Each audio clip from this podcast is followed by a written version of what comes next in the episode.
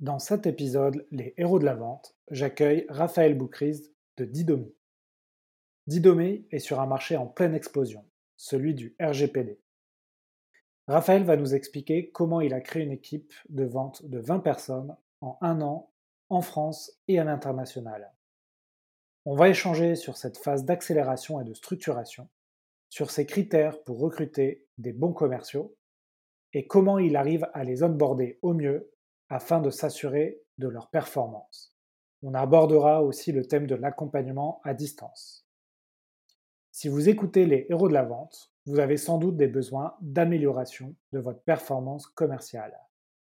Contactez-nous pour tester notre plateforme Vive pour enregistrer, analyser et débriefer les rendez-vous de vos commerciaux. Si vous voulez aller encore plus loin, nous pouvons vous proposer les meilleurs coachs de vente qui sont passés sur le podcast, afin de vous former et de vous entraîner sur vos propres rendez-vous à travers la plateforme Vive. Bon épisode à tous!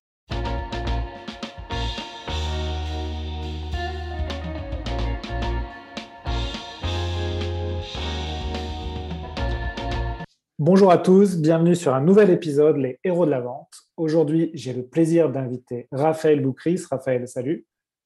Salut Alexandre! Alors Raphaël, comme tous les invités, je vais te demander de te présenter et de présenter ta société et ton activité aujourd'hui. Oui, avec plaisir. Donc, je suis Raphaël Boucris. Je suis le VP Sales et cofondateur de Didomi. J'ai un parcours très commercial, avant en tant que BizDev et ensuite dans du management et la direction commerciale. Et Didomi, en quelques mots, on est une société qui est spécialisée dans la gestion du consentement. Donc, c'est un peu barbare comme terme, mais c'est tout ce qui est gestion des permissions pour l'utilisation des données personnelles. J'ai donné un exemple très simple pour tous les auditeurs. On a un gros éditeur des fameuses bannières, cookies que tu peux voir un petit peu partout sur le site d'Orange, du Bon Coin ou des Échos. Et on fait également ce qu'on appelle des preference centers, des centres de préférence qui permettent aux entreprises de mettre à disposition de leurs utilisateurs finaux un endroit dans lequel tu peux gérer tous tes opt-in et tes opt-out, que ce soit je veux recevoir des mails une fois par semaine ou alors jamais, des SMS, tout type de notification, j'ai envie de dire, qui nécessite le consentement. Puisqu'avec le RGPD, les entreprises ne peuvent plus utiliser des données personnelles sans base légale et le consentement, c'est une base légale très forte. Voilà ce qu'on fait, quelques chiffres.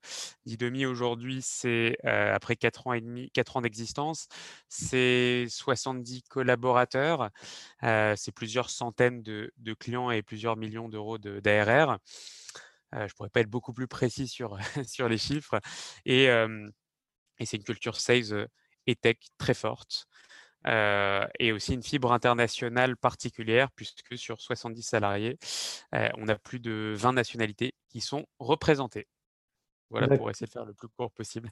D'accord, merci Raphaël. Alors, comme on a un timing qui est un peu serré, c'est vrai qu'on va essayer de faire un épisode le plus pratique possible pour avoir un bon retour d'expérience de Didomi. Alors, tu as cité le RGPD, j'imagine c'est un peu le mot-clé de votre société. Avec le RGPD, il y a plusieurs boîtes qui se sont construites. Tu m'as dit, Raphaël, ça faisait 3 ans que vous existiez, c'est ça ? Ça fait 3 ans et demi. L'entreprise a été immatriculée en août 2017. Donc, ça fait 3 ans et demi maintenant et on commercialise depuis 2 ans et demi, on va dire, les premières ventes se sont faites aux alentours de l'entrée en vigueur du RGPD, avril-mai 2018. Oui, c'est ça, c'est exactement ça. Vous avez levé des fonds ou vous êtes sur fonds propres ? Alors, l'entreprise était quasi bootstrap jusqu'à la série A, donc on n'a pas fait de tour de seed. Il y a eu quelques angels au début, mais pour des montants faibles. Et ensuite, on s'est financé grâce à nos clients. Et donc, on a levé, on l'a annoncé. Donc, l'année dernière, on a fait une série A avec Brega Capital et un complément de dette. Donc, le tour, c'est 5 millions d'euros. D'accord, très bien. Bon, c'est pour bien avoir le contexte de ta société. Alors, Raphaël, on va passer dans le vif du sujet. Toi, tu voulais me parler de la construction d'une équipe de vente. Donc, en gros, on va prendre ce que tu as fait avec Didomi, mais Vous avez construit une équipe de vente de 20 personnes en 12 mois en France et à l'international. Et donc, le sujet, c'est comment tu as fait, en fait. Est-ce que tu peux nous dire déjà pourquoi tu voulais nous parler de ce sujet ? Alors, effectivement, alors c'est assez drôle. J'avais mis un post LinkedIn il y a un mois et demi, je crois, justement en expliquant que j'avais eu ce challenge de monter rapidement une équipe commerciale. Et en plus, on a pas mal de complexité. On est assez international, donc il fallait lancer plusieurs pays en même temps. Et je proposais du coup gracieusement d'aider toute personne qui voyait ce poste et de l'aider à structurer. Puisque c'est une phase qui est très compliquée, Alexandre, quand tu dois accélérer et que tu passes... quand même un peu d'une petite boîte à une grosse boîte, mais tu passes d'une toute petite équipe commerciale où tu as une, deux ou trois personnes dont le CEO et le directeur commercial et le premier sales à vendre, à une structuration. Et donc, du coup, il y a plein de sujets, sachant qu'en plus, tu dois porter le chiffre de début qui a du ramp-up et tout ça. Et voilà, donc tu as le court terme et le long terme à faire marcher en parallèle. Donc, suite à ça, j'ai eu énormément de sollicitations. Donc, je pensais que c'était assez intéressant, effectivement, quand on s'est rencontrés suite à ce poste-là.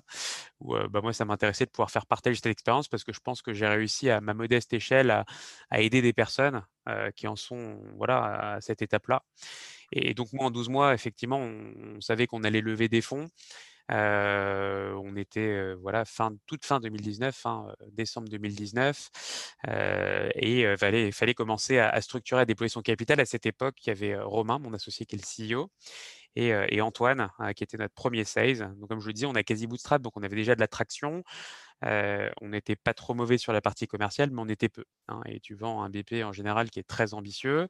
Et du coup, tout ça nécessite d'embaucher, de trouver les bonnes personnes qui sont essentielles au début et de mettre en place énormément de process sur les scripts, sur les présentations, etc. Et je me suis attelé assez rapidement à cet exercice. Et effectivement, on est un peu plus de 20 personnes maintenant, avec une structuration assez classique à l'américaine, avec des SDR, avec des account executives, avec un, voire maintenant deux pré-sales, des sales ops. Donc, tout ça a pris forme. Et donc, voilà, c'est pour ça que c'était super important pour moi d'expliquer ce sujet-là, parce qu'en fait, c'est bien de lire des livres ou des blogs, mais souvent, on a pas mal de questions, on a des paniers qui sont différents et je pense que c'est important de comprendre les bonnes étapes pour structurer tout ça. Ouais, alors j'ai pas mal de questions quand tu m'expliques ça. En fait, j'ai plein de questions qui me viennent en tête.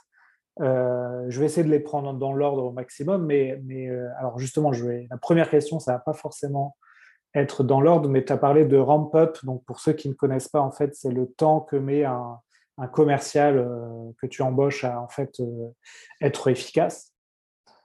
Est-ce que ça, j'y pense maintenant parce qu'on m'a posé la question il y a quelques jours. Chez vous, le ramp-up, tu l'évaluerais à combien ?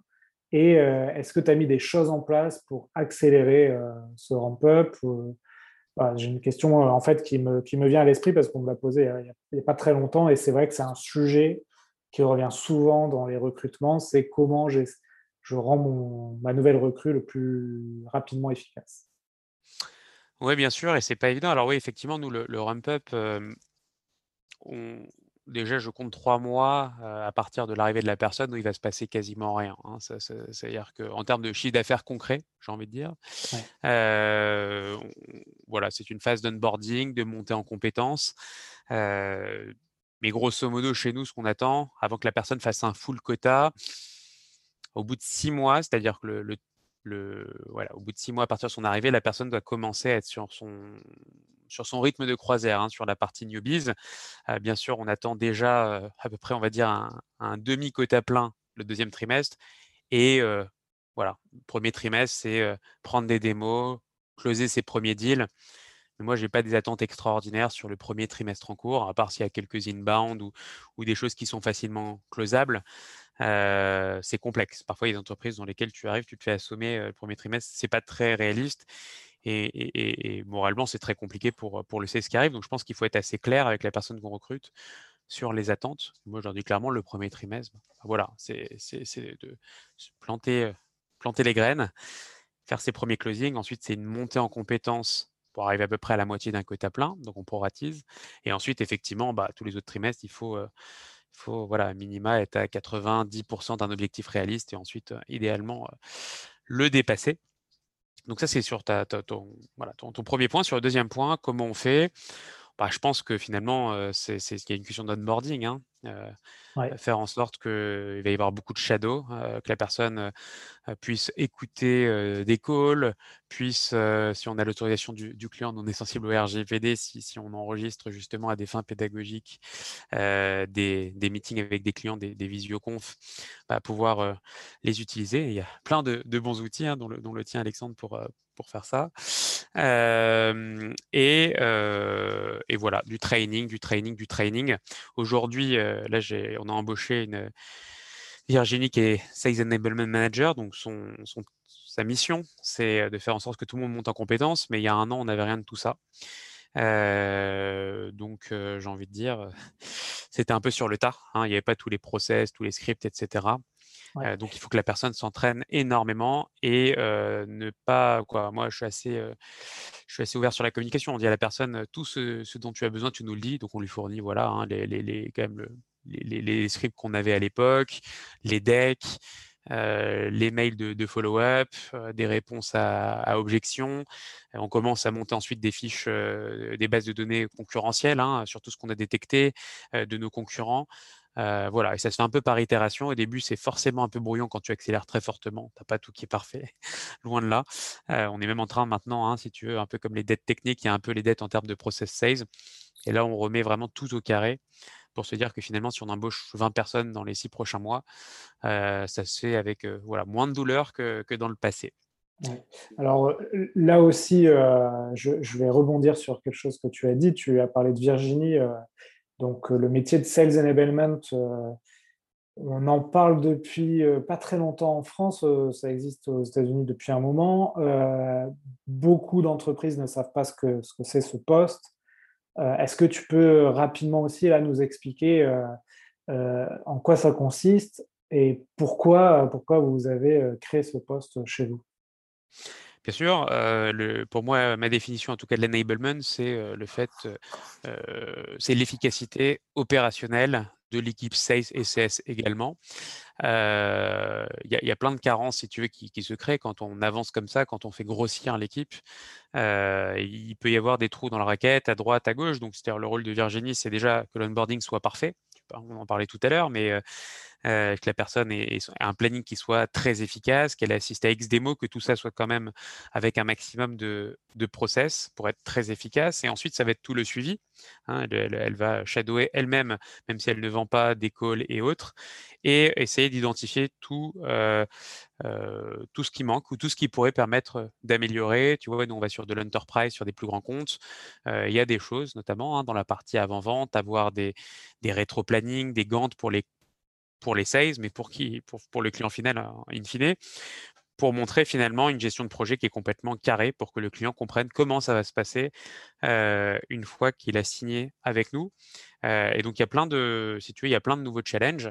On va vendre des nouveaux produits. Donc, elle fait également le lien avec les product marketing managers pour les lancements de nouveaux produits, faire en sorte qu'on ait bien le sales material. Donc, toute l'efficacité, si tu veux, c'est vraiment ça. C'est faire en sorte que tout le monde soit à son potentiel maximum. Les changements d'outils également, elle travaille avec eux. Alors, j'ai également 2 sales ops. Donc, elle est rattachée à l'équipe ops. C'est 3 personnes, Virginie, plus Florian et Alfonso qui sont sur les process, le CRM en dur et Virginie.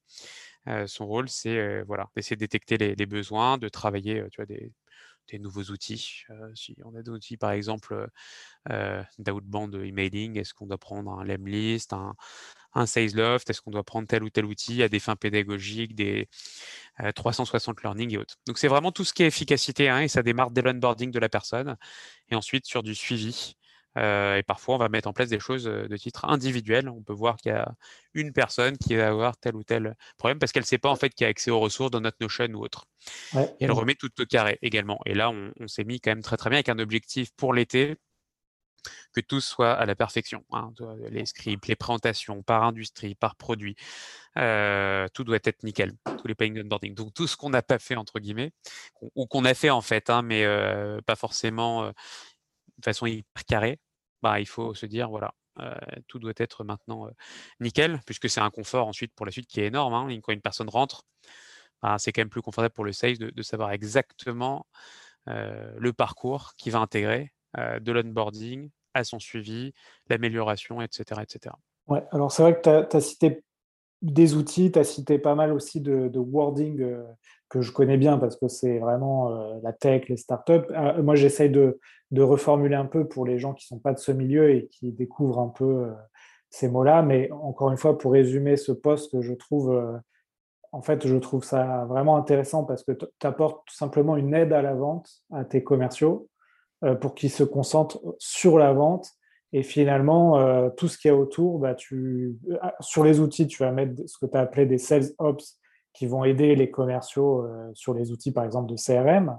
Et puis sur l'onboarding, le training, la formation et le contenu que les commerciaux vont pouvoir utiliser. Là, tu apportes Virginie qui a donc ce poste de sales enablement. Donc, j'invite les boîtes qui ne connaissent pas forcément ce poste-là à se renseigner parce qu'en fait, finalement, tu te rends compte que quand tu enlèves toutes ces frictions pour le vendeur, eh bien, il améliore sa performance simplement. Oui, je pense qu'il faut faire des choix assez tôt. Hein. Parfois, ça arrive plus tard dans des boîtes, tu vois, même nous d'avoir, en termes sales ups, etc. Quand on a voulu accélérer, on a voulu changer de CRM. Alors, ça, c'est un choix qui n'engage que moi, j'ai envie de dire. Ouais. Mais on avait HubSpot CRM Sales qui était très bien, mais finalement…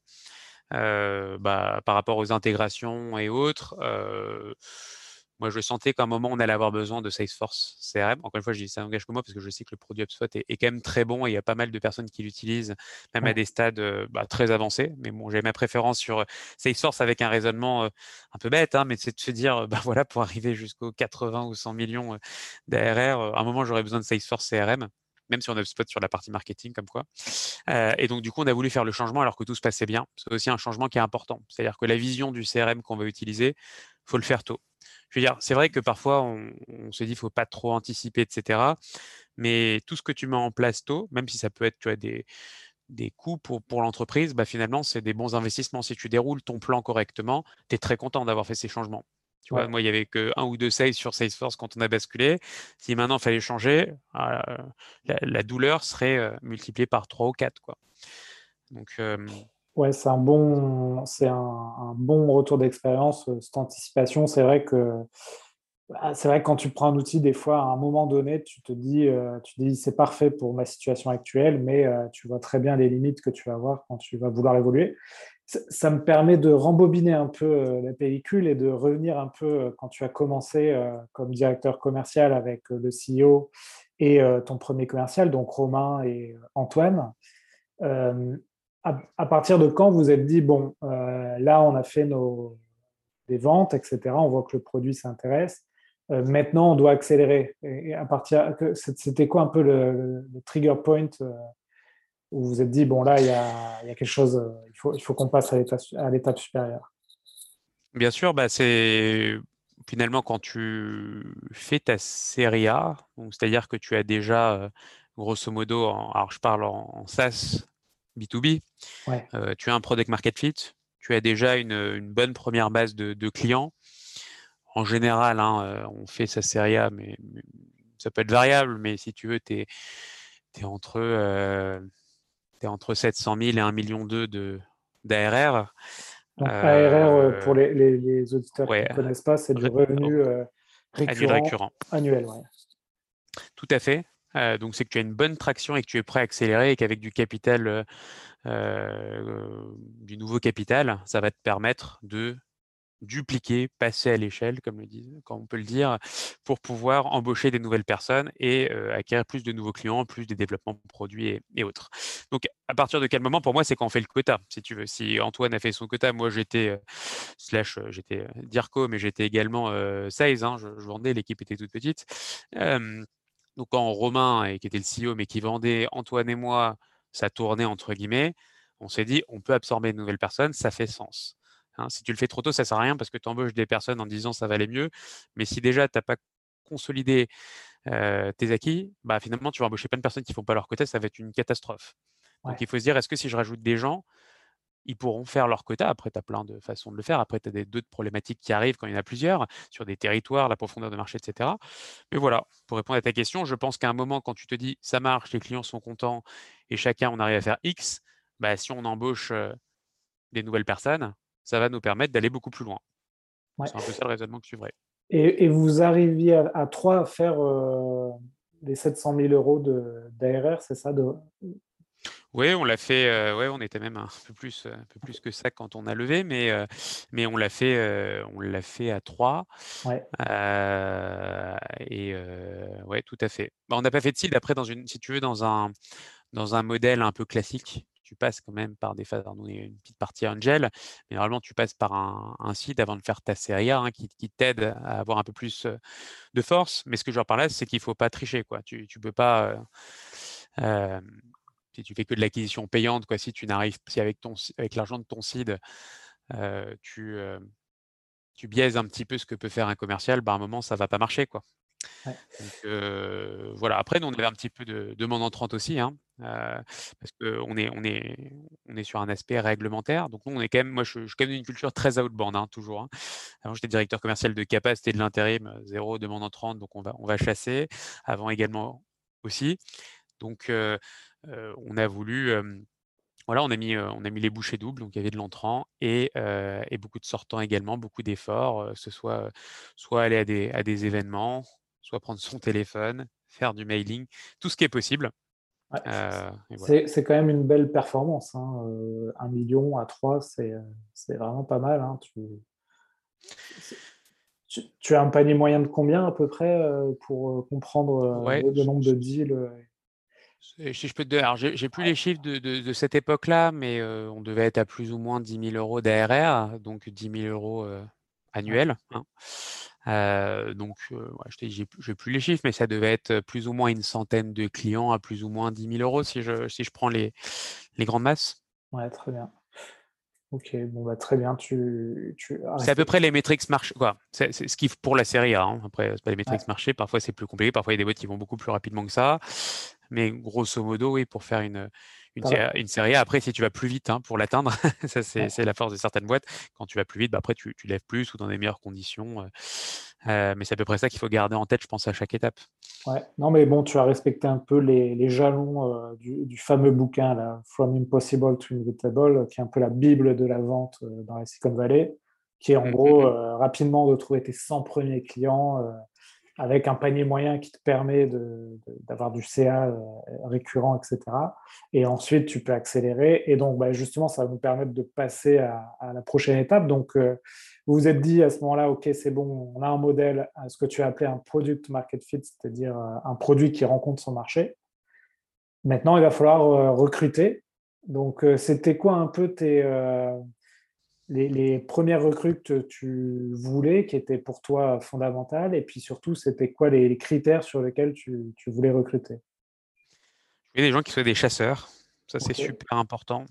Même si on allait, si tu veux, j'avais également, quand j'ai recruté ces account exécutives, je commençais à recruter un premier SDR en parallèle, donc plus pour on va expliquer à l'audience pour ceux qui ne connaissent pas, mais voilà, le principe d'un SDR ou d'un BDR, Sales Development Representative ou Business Development Representative, c'est des gens qui vont faire quoi, dont la mission principale et l'objectif, c'est de générer des démonstrations, des meetings pour un autre sous-groupe qu'on appelle des account exécutives. Ouais, merci de vulgariser. Et ces account exécutives, ils prennent les démos, hein, qui sont des SDR et BDR, et ensuite leur but c'est d'aller jusqu'au closing. Et après, en général, tu as des customer success ou des account managers qui prennent le relais et qui doivent renouveler ces clients-là, les satisfaire, renouveler et leur vendre des produits complémentaires. Pour simplifier, moi je m'occupais de recruter ces account exécutives, mais je voulais quand même des chasseurs, parce que même si on a des SDR ou des BDR, pour moi, si tu es sales, bah, il faut quand même chercher un petit peu de démo. Je n'ai pas dit que c'était le gros de la mission. Mais il faut avoir cette culture quand même de hunting, de chasse. Donc, c'était la principale qualité. Et dans les expériences précédentes des candidats, je voulais qu'il y ait cette capacité à aller chercher, à ne pas attendre. Donc, ça, c'est super, super important. Et la question que je me pose aussi, hein, ça, c'est dans les premières recrues, c'est est-ce que j'achèterai à ces personnes-là, hein, est-ce que... Je pense que c'est super important, c'est Jason Lemkin, hein, un des pontes de la vente SaaS B2B, hein, qui l'explique, mais il faut que dans tes premiers sales, tu aies envie d'acheter de ces personnes-là. Ça, c'est un premier bon critère qu'on peut avoir. Ensuite, c'est les paniers, de voir si j'ai des personnes qui étaient à peu près calées avec nos paniers moyens, parce que si tu prends une star de l'enterprise et que tu vends des paniers à 5 000 par an, ça ne marche pas. Et réciproquement, si tu as quelqu'un qui vend à de la TPE, ça ne veut pas dire que ça ne marchera pas, mais c'est plus risqué, quoi. Donc ça, c'est également un critère. Et des gens qui ont envie. Enfin, ça paraît un peu tarte à la crème, mais il faut, dans la vente, ce n'est pas un métier que tu peux faire si tu n'es pas passionné, quoi. Tu ne peux pas réussir, pour moi, j'en ai jamais vu de contre-exemple. Si tu n'es pas passionné, tu n'y arrives pas, parce que c'est beaucoup de rejets, c'est beaucoup de prospection. Voilà, je trouve que c'est un métier qui est quand même pas évident, hein, quand tu le regardes. N'importe quel CEO de boîte te le dirait que la vente, c'est un des métiers les plus complexes de l'entreprise. Il y a de la pression, il y a des quotas à atteindre, et s'il n'y a pas de chiffres, ça met en péril indirectement la boîte, même si tous les autres départements sont aussi très importants. Donc, il faut des gens qui ont envie.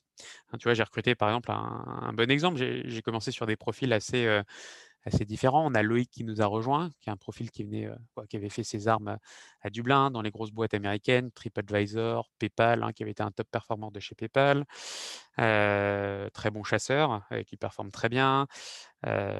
J'ai Sergio qui nous a rejoint sur le marché espagnol, qui est par exemple un profil qui n'avait jamais fait de vente. Alors, ça peut paraître un peu absurde ou bizarre, mais c'est quelqu'un qui était plutôt sur des fonctions financières et qui voulait absolument se reconvertir dans la vente, et qui avait une envie débordante, quoi, si tu veux. Donc, natif, il vient de Colombie, donc natif espagnol. Donc, parfait pour moi, c'était un marché sur lequel on avait un petit peu de demande entrante, donc on s'est dit, maintenant, il faut y aller à fond. Et ça, c'est un profil qui n'était pas du tout sales, mais qui avait une envie de dingue, quoi, et qui s'est donné un entretien et qui m'a dit, voilà, moi j'ai envie, j'ai une forte capacité d'écoute, j'ai de l'empathie, je sais traiter avec des C-level, allons-y. Et tu vois, on a fait quelques simulations de vente, etc. en entretien. Et aujourd'hui, c'est un très grand succès. Oui, justement, c'était un peu ma prochaine question. C'est sur ce genre de profil, on va dire, entre guillemets, un peu atypique. Donc, pas forcément le CV, on va dire, idéal que tu te fixais, que tu avais en tête. Mais par contre, tu vois que la personne a de l'envie. Déjà, comment elle passe l'étape du CV à l'entretien? Est-ce qu'elle a montré une motivation plus grande que d'autres candidats? Et ensuite, toi, c'est quoi un peu les tests que tu lui fais faire? Alors, tu nous as parlé de simulation. Est-ce que tu peux nous expliquer un peu plus? Bien sûr. Alors, sur les CV, effectivement, soit tu as un profil un peu typique, entre guillemets. Moi, j'aime bien au niveau des CV, c'est un conseil que je peux donner à tout le monde, il faut mettre des chiffres. Hein, faut mettre son track record dans le CV, je pense que c'est le plus important. Ouais. Rien de plus insupportable que de voir un compte exécutif, même dans une scale-up ou autre. Mais OK, peut-être que la personne sera contactée, mais ce n'est pas très vendeur. Hein, ça veut dire que si la personne ne marque pas « j'ai atteint mon quota », quoi, même un détail trimestriel, on reste un an dans une expérience. Q1, j'ai fait 120%, Q2, ou alors combien j'ai fait de chiffre d'affaires incrémental, quoi, un maximum de chiffres. Donc ça, effectivement, des CV comme ça, ça donne envie. Et après, quand tu es sur des profils qui sont plus atypiques, hein, j'ai cité le cas de Sergio, c'est une bonne question. J'ai plus en souvenir le CV, mais je pense qu'il y avait un titre ou quelque chose qui voulait dire espagnol natif cherche faire partie d'un projet. Il y a quelque chose qui est forcément, si je l'ai appelé, c'est qu'il y avait quelque chose. Ou alors, il y avait une lettre de motivation. Si tu veux, il y avait quelque chose qui m'a donné envie de le contacter. J'ai plus les éléments. Ouais. Ou dans la lettre de motivation, qu'il était passionné par la vente et qu'il n'en a jamais fait et qu'il a envie.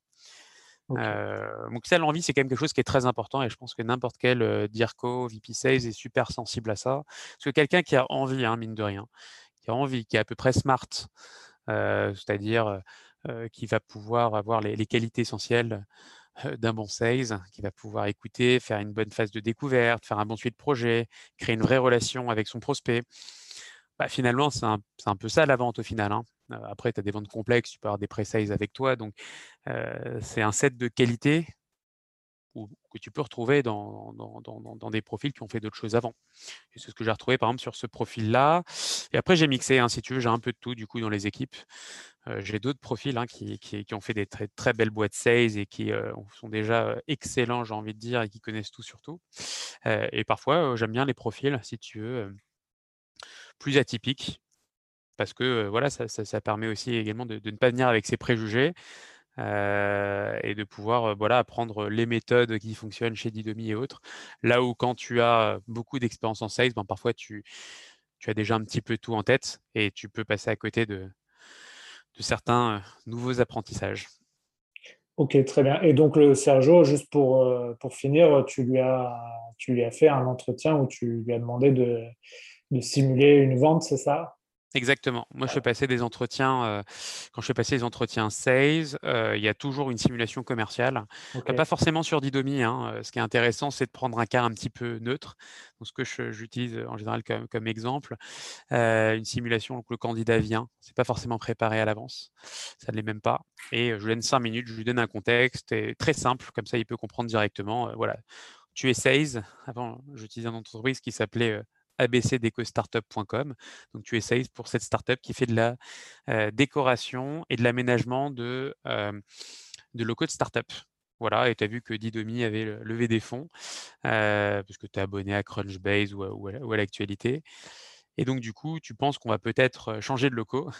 Tu nous appelles, call, tu arrives, on n'a pas de standard, mais on fait comme si on était au standard. Et ton but, c'est de prendre rendez-vous avec la personne qui s'en occupe, le CEO en l'occurrence de cette taille de boîte. Et voilà. Et en fait, ce que je fais, c'est qu'il y a une première simulation. Le but, c'est de prendre un rendez-vous. Ce n'est pas de vendre par téléphone ou autre. Ouais. Ça permet déjà de voir pas mal de choses. Ça permet de voir si la personne, elle est un peu créative. Dans son offre de vente, si elle ne sort pas des trucs complètement farfelus, parce que je ne donne pas un argumentaire commercial, tu vois.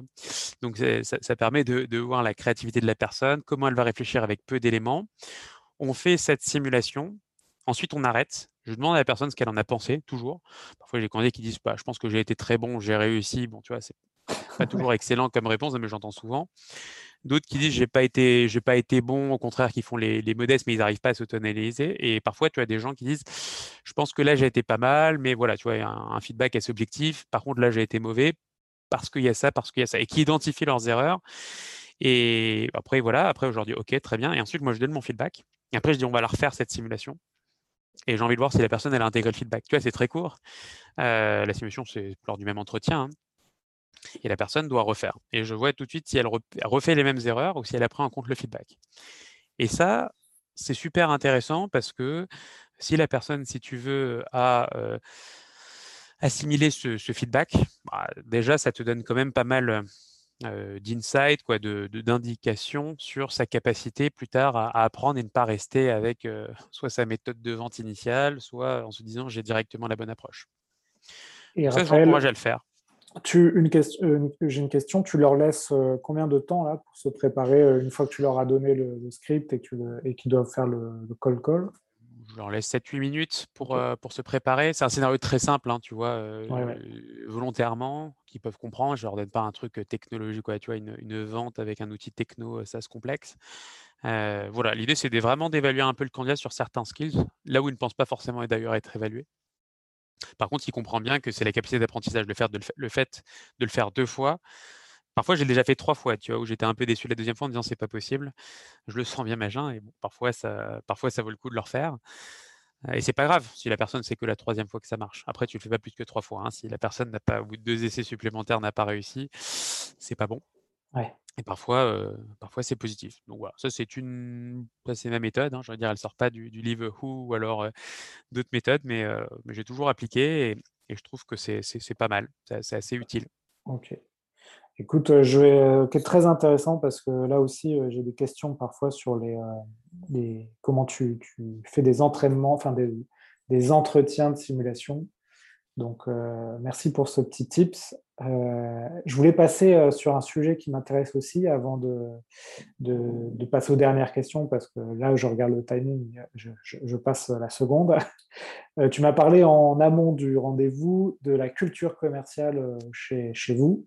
Est-ce que tu peux m'expliquer et expliquer aux auditeurs c'est quoi la culture commerciale? Qu'est-ce que tu entends par là et qu'est-ce que ça implique chez Didomi?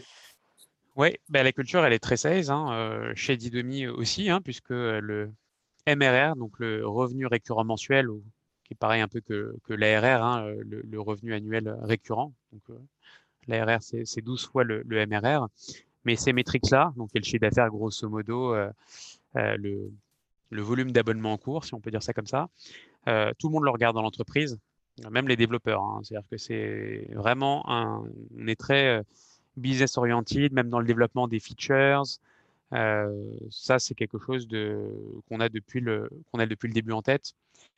Tu vois, Jawad, par exemple, hein, notre CTO qui est cofondateur, c'est pas un CTO qui va juste te dire bah non, on mettra pas sur la roadmap.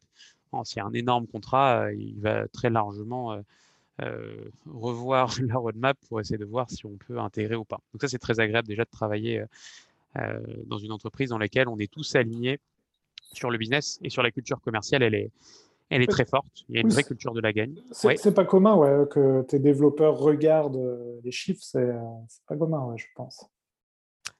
Non, ça vient de Jawad, notre CTO, qui a aussi tu vois, pour qui c'est très important. C'est le chiffre d'affaires, en fait. Au final, on peut se dire tout ce qu'on veut, mais tout est indirectement orienté sur le CA. Quand un développeur, quand un product, quand le marketing, tout ce qu'on fait, au final, il y a un juge de paix, c'est le chiffre d'affaires. Hein, parce que si on n'a pas, on peut dire qu'on a le meilleur produit du monde. T'échoues un petit peu quand tu lances une société, à part si c'est bien sûr une ONG ou une société à mission. Et après, sur la culture sales, elle est très, très forte. C'est-à-dire qu'on a une vraie culture de la gagne. Et ça, je pense que tout le monde l'a. Sinon, ça ne marche pas chez nous. Perdre, c'est embêtant. Tu vois, c'est-à-dire qu'effectivement, on apprend de nos échecs, etc. Ça, je suis tout à fait d'accord. Mais c'est embêtant. Donc, on fait un vrai post-mortem quand on perd deal, même s'il est tout petit. Tu vois, même si c'est un deal à 250 € par mois qu'on a perdu face à la concurrence, il faut comprendre pourquoi. Est-ce qu'il manquait une feature? Est-ce qu'on n'a pas été bon? Est-ce qu'on a loupé qui était le vrai décisionnaire? Donc ça, c'est super important. Et je pense qu'on est tous très attachés chez Didomi à ça. Et moi, j'essaie de l'inculquer depuis le début et dans toutes les entreprises où je travaille également. Il ne faut pas se dire « Ah, c'est pas grave, j'ai signé 3 deals, j'ai perdu celui-là ». Non, c'est pourquoi on perd celui-là. Il faut viser l'excellence. C'est-à-dire qu'on perd, hein, et plein de fois comme plein d'entreprises. Mais la culture, en tout cas, est très, très forte. Moi, autant, tu vois, c'est vrai que je suis, je pense, même si c'est galvaudé, mais très bienveillant. Je ne fonctionne pas du tout à la pression. Les gens se responsabilisent un maximum dans l'équipe sales. On n'a pas de gens ultra juniors aussi. Hein. C'est une des raisons pour lesquelles je n'ai pas besoin, tu vois, d'être derrière chaque personne. Chacun se responsabilise et je pense que c'est ça aussi qui fidélise les personnes et qui se sentent responsables de leurs objectifs. Mais tout le monde sait effectivement que sur un deal sur lequel je ne le sens pas, oui, je peux sur le coup être un peu lourd et demander 10 fois par jour à la personne « Ok, mais là, je ne suis pas convaincu, je sens qu'on va le perdre. » Tu vois, est-ce qu'on a vraiment toutes les cartes en main pour gagner? C'est pas grave de perdre une fois que tu as fait le maximum, mais il faut vraiment avoir fait le maximum. Et nous, si tu veux, on est sur un secteur qui dépend du RGPD. On peut dire « c'est top, c'est facile ». Non, c'est très compliqué parce que justement, nous, on est face à quelques géants américains, dont un, si tu veux, qui n'a pas peur de faire de dumper sur les prix, donc c'est-à-dire de vendre quasiment à perte pour gagner des logos. Si tu veux. On n'est pas que dans une course au chiffre d'affaires pour certains de nos concurrents, c'est vraiment la conquête. Et nous, on est plutôt une solution premium, Didomi, donc plutôt sur le haut, on va dire, du marché en termes de prix, parce qu'il y a de l'accompagnement, on a une super solution, les clients sont globalement très satisfaits, il y a plein de recommandations, de bouche à oreille, etc. Et donc du coup, tu imagines bien qu'il faut se battre 10 fois plus dur quand tu as une solution un peu premium, face à quelques mastodontes qui lèvent quelques centaines de millions. Et donc voilà, c'est la guerre entre guillemets. Alors c'est une guerre saine, mais c'est la guerre, il ne faut rien lâcher, parce que si tu n'es pas extrêmement sharp, tu perds en fait. Hein. C'est sûr que tu es face à des concurrents qui ne peuvent pas se permettre de perdre le moindre deal. Et on est plutôt content là-dessus quand on gagne, et alors qu'on est plus petit ou on a moins de références. Et on a réussi à s'imposer vraiment pas mal sur plusieurs marchés, pas que la France, l'Espagne également et quelques autres marchés. Et on ouvre encore d'autres marchés face à quelques géants beaucoup mieux financés, beaucoup plus nombreux. Très bien. Écoute, tu as dit encore une fois pas mal de choses qui m'ont donné plein d'idées. En fait, la culture commerciale, ça pourrait faire l'objet d'un épisode entier, hein. Oui, clairement.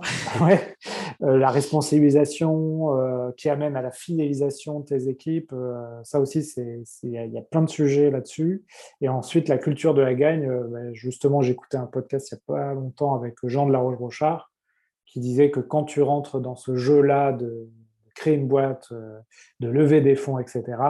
Mais tu le fais pour gagner, sinon tu vas droit à l'échec et c'est un peu ce que tu nous expliques, quoi. Très bien, ouais. Raphaël. Alors, on va passer aux dernières questions parce qu'il nous reste un peu moins de 10 minutes. Est-ce que tu veux rajouter quelque chose pour clôturer le sujet, peut-être sur les objectifs que tu as sur le recrutement sur les prochains mois? Oui, on recrute beaucoup. Alors, ce qu'on recherche, donc, je vais commencer par l'étranger qui est le plus complexe à recruter pour moi. Donc, un ou une account exécutive pour le UK, donc quelqu'un qui serait natif. Pareil sur les Nordiques, donc Suède, Norvège, Finlande, c'est un candidat qui sont natifs. Donc ça, je te donne les moutons à 5 pattes pour démarrer. C'est là on est preneur. Et sinon, on recrute un SDR sur la France en ce moment, sur de l'outbound. On recrute également un AE sur la France. On recrute également un SDR sur l'Allemagne et l'Italie. Donc voilà, il y a pas mal de postes et il y a une grosse vague de postes qui vont s'ouvrir sur le deuxième semestre. Donc, tous les bons CV concrètement, de bons sales, on est complètement ouvert et on recrute à fond et on est assez pragmatique et efficace dans le process de recrutement. C'est des postes qui sont ouverts au remote ou tu préfères quand même les avoir chez vous ? Non, c'est complètement ouvert au remote. On a un bureau à Paris. On a un bureau également à La Rochelle. Mais on peut travailler n'importe où. Là, j'ai des process avec des candidats à Grenoble, à Rennes, ailleurs. Il n'y a aucun souci là-dessus. OK. Voilà. Et là aussi, on voulait en parler, mais ce sera peut-être un peu juste. C'est la gestion de tes équipes à distance. Ça va rapidement. C'est quelque chose qui vous pose des problèmes ou ça y est, vous avez cette culture aussi du remote ? Alors, nous, on a une chance incroyable, c'est qu'en fait, on a toujours fait du remote. Il y a toujours eu des personnes, si tu veux. On a un UX designer qui est basé en Italie. Jawad, mon associé CTO, en ce moment est en France, mais est basé à New York. Okay. Donc, il y a une culture très, très forte, mais depuis le début de l'aventure, hein. Donc, en fait, nous, on recrute les talents là où ils sont. Et ça se passe très bien. Déjà, on est très bien outillés, mais bon, ça, comme pas mal de start-up, j'ai envie de dire, et même d'entreprises au sens plus large depuis le Covid. Et ça se passe super bien. Alors après, on a enlevé quelques lourdeurs. Avant, on avait tous les matins à 9h ou 9h30 le stand-up quotidien où chacun racontait sa journée, etc. Bon, ça, on l'a un petit peu killé au fil des confinements. Ouais, c'était trop long. Ouais, c'est ça, tous les matins, etc. Bon, c'était un peu long et je pense que tout le monde avait un petit peu marre. Mais on travaille très, très bien à distance. Que te dire, on continue tous les points qu'on fait au bureau. Toi, tes points avec tes équipes c'est quoi? C'est 2 points dans la semaine, 3 points dans la semaine, tous les jours? Alors, le lundi, il y a une réunion commerciale donc commune à toute l'équipe sales. Et entre lundi et mardi, je fais 1 point par semaine d'une demi-heure avec chaque personne. Alors, pas chaque personne de mon équipe, les sales ops, etc. moins. Mais les AE, c'est une demi-heure par semaine. En plus, on se parle pas mal le reste de la semaine.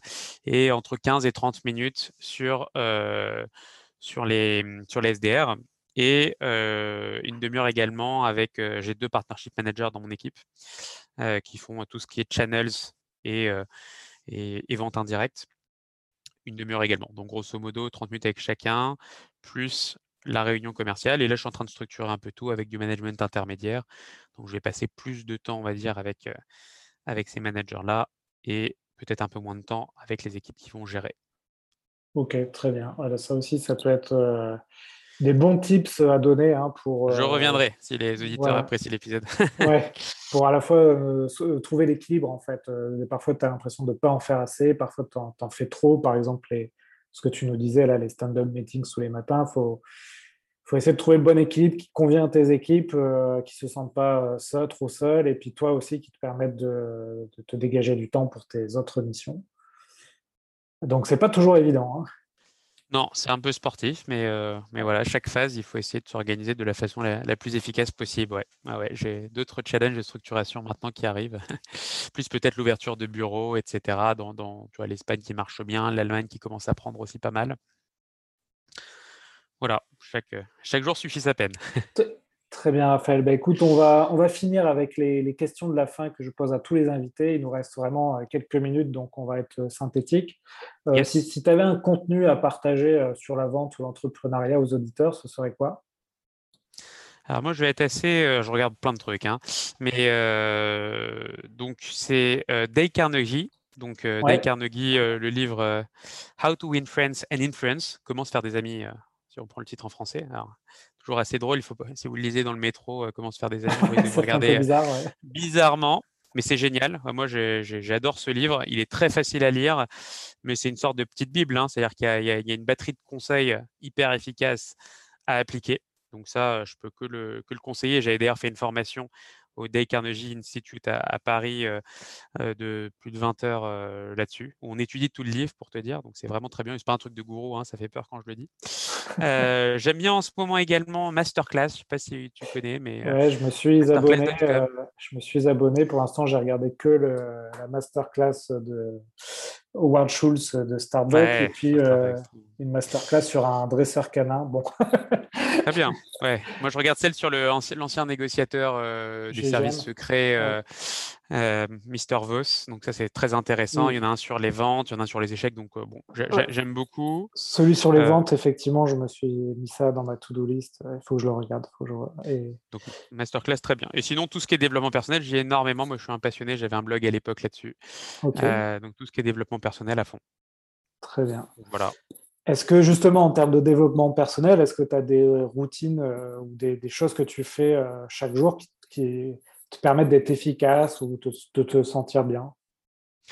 Le sport. Moi, j'aime bien courir à mon modeste niveau. Quand ça ne va pas, quand il y a un appel d'aide difficile ou autre, ou un client perdu, aller courir, ça fait toujours beaucoup de bien. On se sent mieux après ou n'importe quel sport. Avec un podcast dans les oreilles, hein, j'écoute un podcast donc, assez connu, hein, Mathieu Stéphanie, Génération Do It Yourself, sur l'entrepreneuriat. Donc, je suis très, très assidu. Je pense que j'ai écouté presque les 180 ou 190 épisodes maintenant.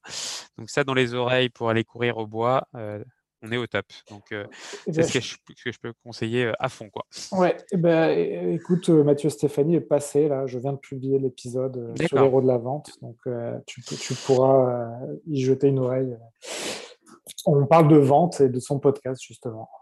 Ouais, c'est vraiment extraordinaire comme contenu. Si vous ne l'avez pas encore écouté, vous avez de la chance, vous allez découvrir beaucoup de très beaux épisodes. Et pour terminer, en termes de logiciel, rien de très extraordinaire. J'ai Microsoft To-Do pour ma To-Do list, Salesforce au quotidien, hein, qui est un peu la mémoire vive de Didomi. Et quoi d'autre ? Non, c'est à peu près tout. Asana également sur la gestion de projet. Très bien. Bon, très bien. On finit. Allez, 2 minutes, 2 dernières questions. On peut en faire qu'une si tu veux. Yes. Est-ce qu'il y a une vente qui t'a marqué dans ta carrière, qui t'a appris quelque chose ? Et la dernière question, je te les fais les 2 en même temps, comme ça tu gères le timing. Si tu pouvais inviter quelqu'un sur ce podcast, qui inviterais-tu ? Ouais. Alors, sur la partie… alors, je vais raconter la plus belle vente que… je n'ai jamais fait, entre guillemets, donc assez drôle. C'était à l'époque, si tu veux, c'était chez Kapa. On essayait de vendre, donc on était un job board, hein, un site d'annonces en ligne pour aider les recruteurs à recruter. Et j'essayais absolument de convaincre le SIG, donc qui est tout ce qui est le gouvernement, l'armée de terre, l'armée d'air, etc., qui ont des gros budgets de recrutement, de travailler avec nous. Ils étaient gérés par l'agence CARA, je pense que c'est peut-être toujours le cas. Et c'est très, très compliqué. Ils sont très compliqués d'accès. Donc, je suis allé beaucoup de fois chez CARA, près de la Défense, pour essayer de pitcher Kapa à l'époque et leur dire qu'il faut travailler avec nous. En plus, on avait réussi à avoir une petite campagne de la gendarmerie nationale, mais l'armée, impossible. On n'a jamais réussi. Bon, très compliqué d'accès.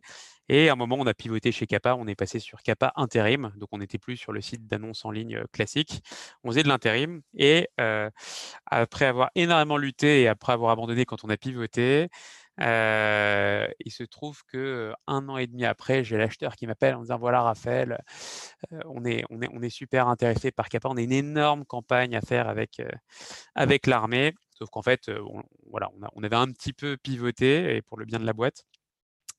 Et je n'ai jamais pu faire cette boîte alors qu'il y avait un énorme budget à la clé. Cette vente, elle est assez drôle puisque je ne l'ai pas faite justement, même si elle aurait pu être faite entre guillemets. Parce que je pense que finalement, le travail paye toujours. Si tu t'acharnes, tu vois, je m'étais acharné un peu dans le vent. Je me dis, bon, bah, c'est mort et en plus, ce n'est plus le focus de l'entreprise.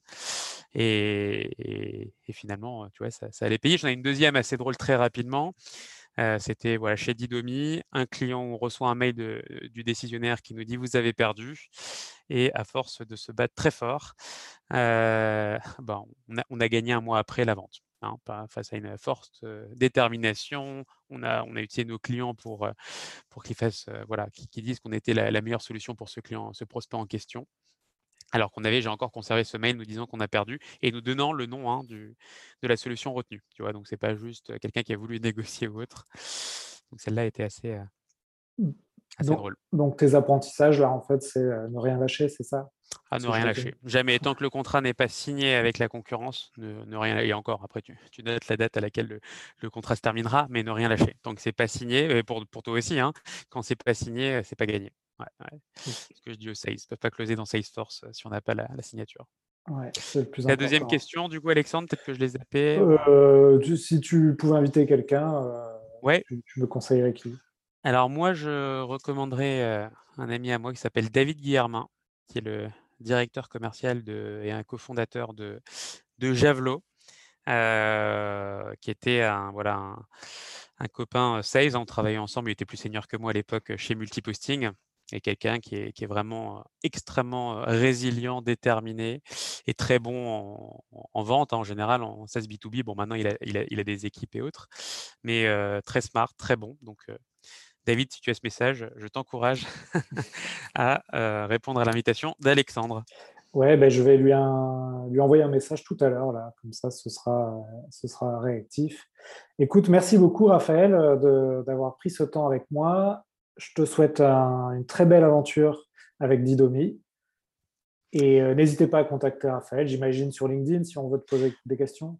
Exactement. Sur LinkedIn, je réponds s'il y a besoin de quoi que ce soit. Je suis toujours prêt à aider et preneur de conseils pour ceux qui sont au stade d'après. Hein, donc, n'hésitez pas. Super. Merci encore, Raphaël. Et puis, à très vite alors. Et n'oubliez pas de noter ce podcast sur Apple, 5 étoiles sur 5. Merci, Alexandre. Oui, merci à toi. Salut, à bientôt. Ciao. Salut. Voilà, si l'épisode vous a plu, vous pouvez soutenir le podcast sur notre page Tipeee ou simplement mettre 5 étoiles sur Apple Podcast. Je reste à votre disposition par mail ou LinkedIn si vous voulez me proposer un épisode sur un thème précis autour de la vente. Et enfin, si vous voulez tester un sprint de coaching de vente à travers notre technologie de vidéo training Vive, contactez-moi sur alexandre@vive.fr.